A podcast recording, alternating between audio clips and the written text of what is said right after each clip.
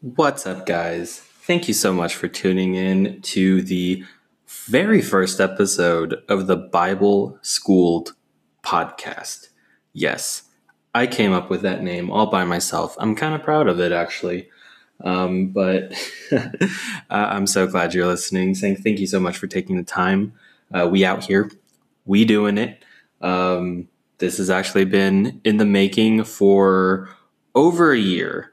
So I've talked to a lot of people about this idea, and guys, I'm finally doing it. Uh, so, real quick, shout out to my man Cameron Dosh for the microphone that he blessed me with. I pray that the Lord would credit this seed to your account, my friend. Thank you for the support. Um, so, uh, today is uh, Thursday, April 9th, the time I'm recording this. It's actually 11:30 right now, and I actually uh, this is going to be the second time I work through this material um, because I recorded a whole episode and somehow I lost the file. Don't ask me how it happened. It was the devil. It was the computer demons. I'm sure of it. Um, but I recorded a whole thing and I lost the episode, so I'm having to do it again. Um, but you know what? It's all right. It'll be better this time anyway. Um, I'll be more familiar with the material. It's good. It's fine. It's fine. This is fine. Um, but anyway, uh, so uh, it's Thursday night. Easter Sunday, Resurrection Resurrection Sunday is on Sunday, just a few days from now. Tomorrow's Good Friday. Um, so it being this time of year, I thought it would be cool to take a good look at Jesus uh, Jesus, particularly his deity in light of the Old Testament, and also in light of the religious context of the ancient Near East. So I just want to start off um, reading a passage that has always kind of puzzled me. This is in Matthew 26. Um, Jesus has been arrested at the Mount of Olives. He is standing on trial uh, before the Jewish court, before Joseph Caiaphas, who was the high priest. And um, picking up the story in verse 62, reading from the English Standard Version. And the high priest stood up and said, Have you no answer to make? What is it that these men testify against you? But Jesus remained silent. And the high priest said to him, I adjure you by the living God, tell us if you are the Christ, the Son of God. And Jesus said to him, You have said so.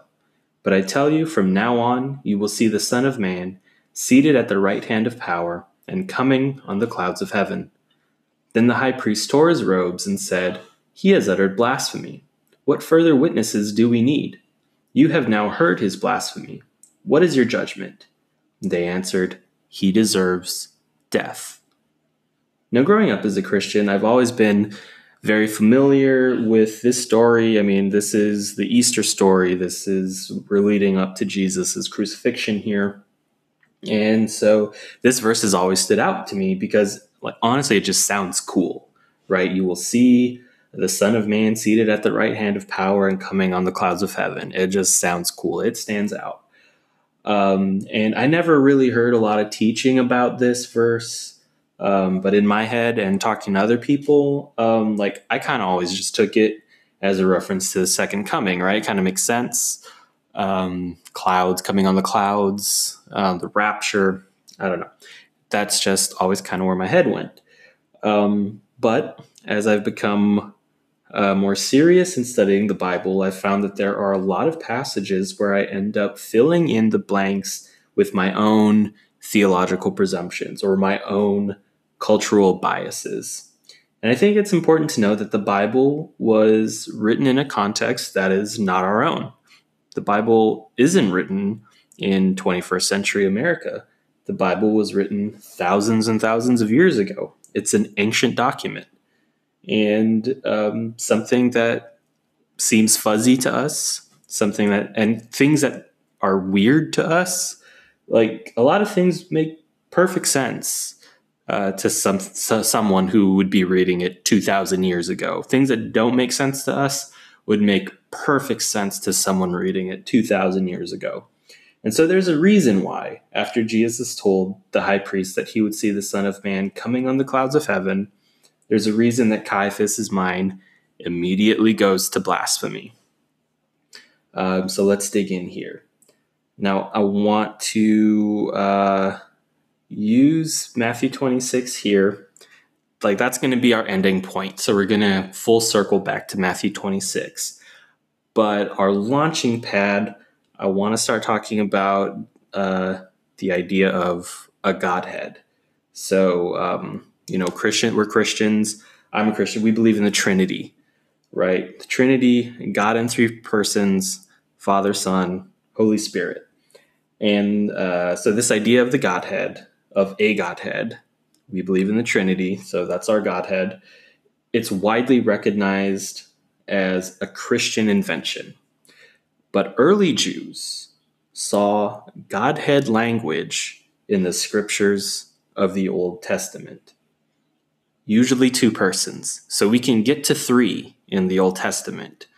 There are places where we can get to three, but it's usually a two in one in the Old Testament. There's a two-ness that's really pronounced in certain Old Testament passages. So let's look at some of those where there are two divine powers functioning simultaneously in the Old Testament.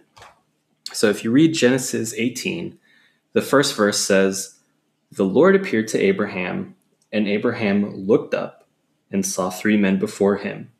This is the story about Sarah. Uh, she overhears God talking to Abraham and about having a child, and she's going to be pregnant in a year, and she starts laughing. This is that whole story there. So after all that happens, um, the three men, God and two angels, they set off towards Sodom with Abraham. Verse 22 says, So the men turned from there and went towards Sodom, but Abraham still stood before the Lord.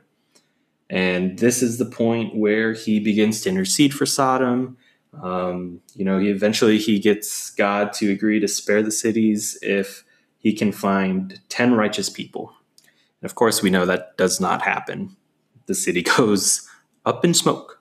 Um, but skip down to verse 33 of Genesis 18, going into verse 1 of Genesis 19. It says, And the Lord went his way when he had finished speaking to Abraham, and Abraham returned to his place.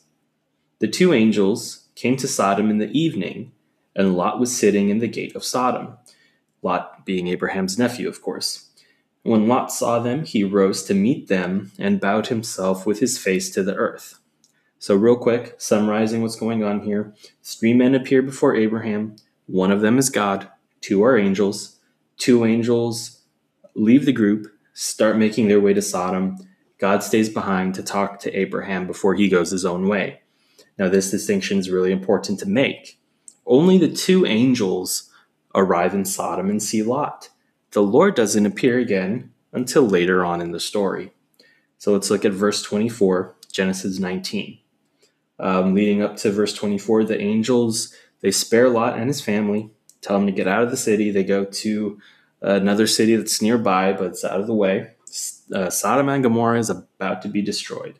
In verse 24, uh, Genesis 19, it says, Then the Lord rained on Sodom and Gomorrah sulfur and fire from the Lord out of heaven. That's English Standard Version. There are two Yahwehs on the scene, two Lords on the scene in Genesis 19:24. Now there are going to be people who don't make that distinction, who don't see two Yahwehs in the scene. And honestly, I've heard some good arguments for that position. But I really believe in the context of the two chapters together, Genesis 18 and 19, you got to read those in tandem because 18 just flows right into 19. It's the same story. It's one narrative. It's they go together. Um, I really think in the context of the two chapters together, we should read two Yahwehs in the scene. So remember in Genesis 18, the Lord appears in an embodied form to Abraham. He appears in the form of man. The theological term for this is a theophany. Some of you are familiar with theophanies. Now, when God appears in a physical form on the earth in the Old Testament, that is a theophany. Some people call it a Christophany. Um, I always have just called it a theophany. Um, So the Lord is boots on the ground. Bottom line, that's the context. With that in mind, go back and look at the verse uh, 24, Genesis 19. Then the Lord rained on Sodom and Gomorrah sulfur and fire from the Lord out of heaven. So this is what I'm proposing. There is a Yahweh whose boots on the ground, raining sulfur and fire down, and then there's a Yahweh in heaven who is supplying the sulfur and the fire. They are two, yet they are one. Let's look at a couple more examples. Genesis 32 contains the famous story of Jacob wrestling with God. Now, uh, I'm going to read verses 24 through 30.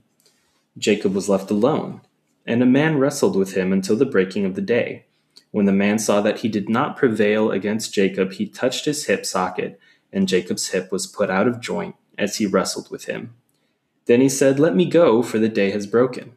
But Jacob said, I will not let you go unless you bless me. And he said to him, What is your name? And he said, Jacob. Then he said, Your name shall no longer be called Jacob, but Israel, for you have striven with God and with men and have prevailed. Then Jacob asked him, Please tell me your name. But he said, Why is it that you ask my name? And there he blessed him.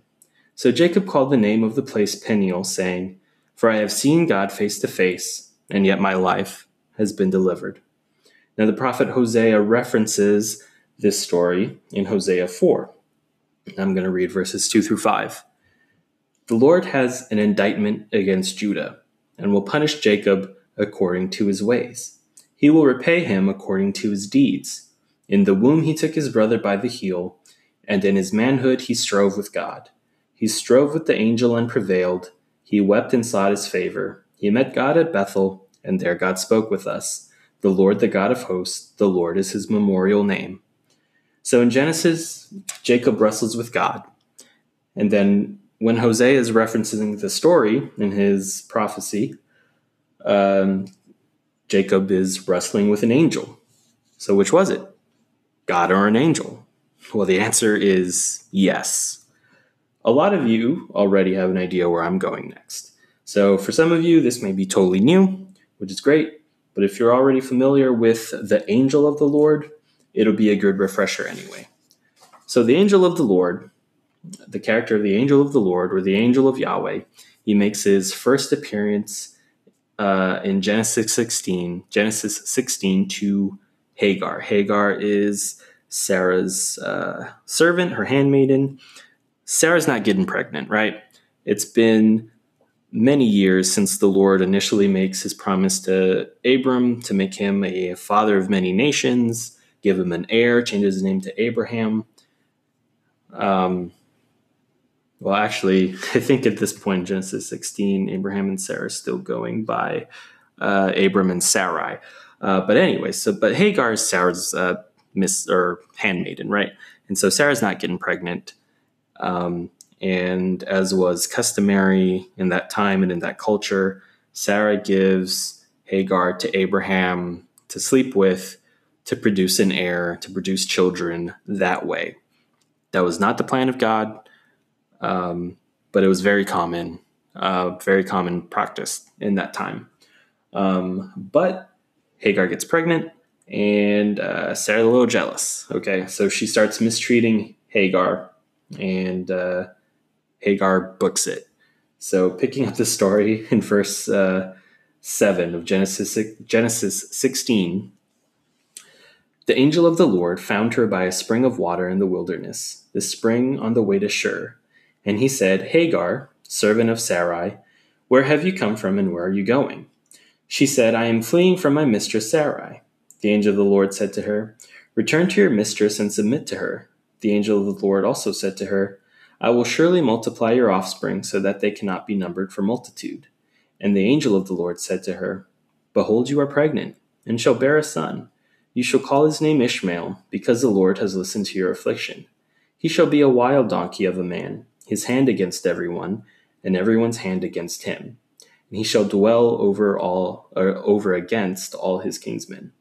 So she called the name of the Lord who spoke to her you are a God of seeing, for she said, Truly here I have seen him who looks after me. So Hagar sees and speaks with the angel of the Lord, But after that conversation is over, she believes she had spoken directly to God. In Genesis uh, 48:15, when Jacob goes to bless Joseph's sons, he says, "The God before whom my fathers Abraham and Isaac walked, the God who has been my shepherd all my life long to this day, the angel who has redeemed me from all evil, bless the boys." So do you see the two-ness in the language here? Jacob is equating God and the angel together both Jacob and Hagar, they equate God and the angel together. Now, I'd definitely be remiss if I didn't go to Exodus 3. And I actually have a really big pet peeve about Exodus 3 and Moses at the burning bush. Moses not talking to a burning bush per se. Okay, let's read. Let's read the let's read Exodus 3 starting in verse 2. And the angel of the Lord appeared to him in a flame of fire out of the midst of a bush. He looked, and behold, the bush was burning, yet it was not consumed. And Moses said, I will turn aside to see this great sight, why the bush is not burned. When the Lord saw that he turned aside to see, God called to him out of the bush, Moses, Moses, and he said, Here I am. So, this is probably the most famous of all theophanies in the Bible, in the Old Testament.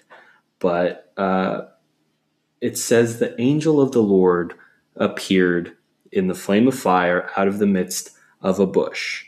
So it's not just a burning bush, it's the angel of the Lord appearing in the flame out of the midst of the bush. It's an important distinction, I think. Um, but anyway, so Stephen emphasizes this in his sermon in Acts 7, Acts 7 30 and 31. Stephen says, Now when 40 years had passed, an angel appeared to him in the wilderness of Mount Sinai in a flame of fire in a bush. When Moses saw it, he was amazed at the sight, and as he drew near to look, there came the voice of the Lord. So, if you uh, remember going back to Exodus 3, the angel of the Lord appears in the burning bush. But then in verse 4, it says, The Lord saw that he turned aside to see, and God called out to him out of the bush, Moses, Moses. So it's the angel of the Lord in the beginning, and all of a sudden it's the Lord, it's God. And Stephen, he does the same thing. The angel appears to him in the wilderness, and then all of a sudden he's hearing the voice of the Lord. It's two-ness, two but one, two but one.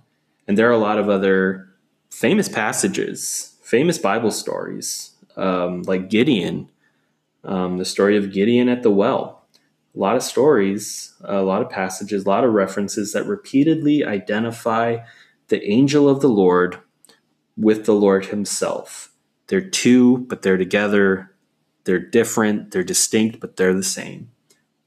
Godhead language, two but one. So, this is where I hopefully start uh, tying all the strings together.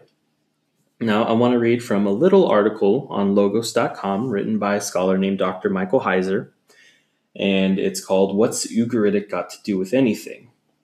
Um, now, Heiser, I think, is a brilliant scholar, and this should be a pretty good introduction to his work because I'll most likely be working through some of his other material on this podcast at some point. I really think he has a lot of interesting things to say, a lot of eye opening things about the Bible. But this little article is on logos.com. Logos, uh, obviously the Greek word for word, um, but it's also a Bible software company, and their software is life changing for any serious student of the word. So it's a little pricey, but if you can get it, get it. Um, but you can just Google search for this particular article if you want to read it yourself. What's Ugaritic got to do with anything by Dr. Michael Heiser? So uh, I'm going to start reading from that article here right now. Ugaritic, the language of ancient Ugarit in modern Syria, isn't something that most people think about when it comes to Bible study. However, the clay tablets discovered and deciphered in the late 1920s and early 1930s provide an unparalleled glimpse into the life and religious worldview of ancient Israelites. Some would argue that they are as important as the Dead Sea Scrolls. Heiser, excuse me, Heiser himself would argue that. Um, picking the quote back up. Ugaritic is important because of the fact that its vocabulary is so close to Biblical Hebrew. Many Ugaritic words are letter for letter, the same as Biblical Hebrew. It is the religion of Ugarit, however, that is especially important to Old Testament scholarship. I'm going to drop the quote right here and just insert this uh, this important point. Um, I'm not a scholar. Um, I am not fluent in biblical Hebrew. I did take some biblical Hebrew in Bible school. I don't know it well, and I definitely don't know Ugaritic. So I'm not a scholar. I am relying on the work of scholars, right? I'm not a Bible scholar. I'm a Bible nerd. I'm just the guy who loves the Bible. I'm familiar with the scholarship. Um, you can think of me as a curator of biblical scholarship, I guess. Um, like, I feel like I'm familiar with it enough to present it in a digestible way. Um, so, but I'm relying on the work of experts here. Um, okay, so I'm picking up the quote. Back up. Uh, okay. You might be thinking that all you really need to know about the religion of the Israelites is in the Bible. You'd only be partially correct in that thought. We are centuries removed from the world of the Bible, and a lot of material in the Bible is pretty obtuse to those of us in the 21st century. This goes back to what I was saying at the beginning about reading the Bible in a context um, that is not our own. Now, those who wrote the Bible weren't writing for a technological society, so words, phrases, descriptions, and concepts that were completely familiar to an Israelite are lost on us. There's also the matter of the kinds of ideas that were floating around in Israel from other religions, like Baal worship. You have to wonder why, to paraphrase Elijah in 1 Kings 18:21, Israel kept halting between two opinions as to who was the true God. Right? Yahweh or Baal. So, skipping down in the article, throughout the Ugaritic text, Baal is repeatedly called the one who rides the clouds or the one who mounts the clouds. This the description is recognized as an official title of Baal. Right? So Michael Jordan plays basketball, Baal rides the clouds. That's basically what it was. No angel or lesser being bore the title. As such, everyone in Israel who heard this title associated it with a deity, not a man or an angel. Part of the literary strategy of the Israelite prophets was to take this well known title and attribute it to Yahweh in some way. This is a polemic. This is a theological poke in the eye to the neighboring religions of ancient Israel. Consequently, Yahweh, the God of Israel, bears this descriptive title in several places in the Old Testament. Isaiah 19:1, Deuteronomy 33:26, Psalm 68:33, and Psalm 104:3. For a faithful Israelites, then, there was only one God who rode on the clouds Yahweh. So let me read some of those references for you real quick. Um, Isaiah 19:1 Behold the Lord is riding on a swift cloud and comes to Egypt and the idols of Egypt will tremble at his presence and the heart of the Egyptians will melt within them. Deuteronomy 33:26 There is no one like God, O Jeshurun, who rides through the heavens to your help through the skies in his majesty. Psalm 104:3. He lays the beams of his chambers on the waters. He makes the clouds his chariot. He rides on the wings of the wind. All these verses attribute the title of cloud rider to the God of Israel, to Yahweh, until we get to Daniel 7. Now, you should definitely read the entire uh, chapter, but for time's sake, I'm only going to read verses 13 and 14. I think that should be good enough for our purposes here. Um, so Daniel 7, 13, I saw in the night visions, and behold, with the clouds of heaven there came one like a son of man. And he came to the Ancient of Days, and was presented before him, and to him was given dominion, and glory, and a kingdom, that all peoples, nations, and languages should serve him. His dominion is an everlasting dominion which shall not pass away, and his kingdom one that shall not be destroyed.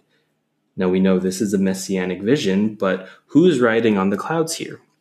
It's not the God of Israel, it's not the Ancient of Days, it's not the deity, it's a human, the Son of Man. Now let me give you the ancient Near East context for Daniel 7, in light of the Ugaritic. Once again, um, this is coming from the work of Dr. Heiser.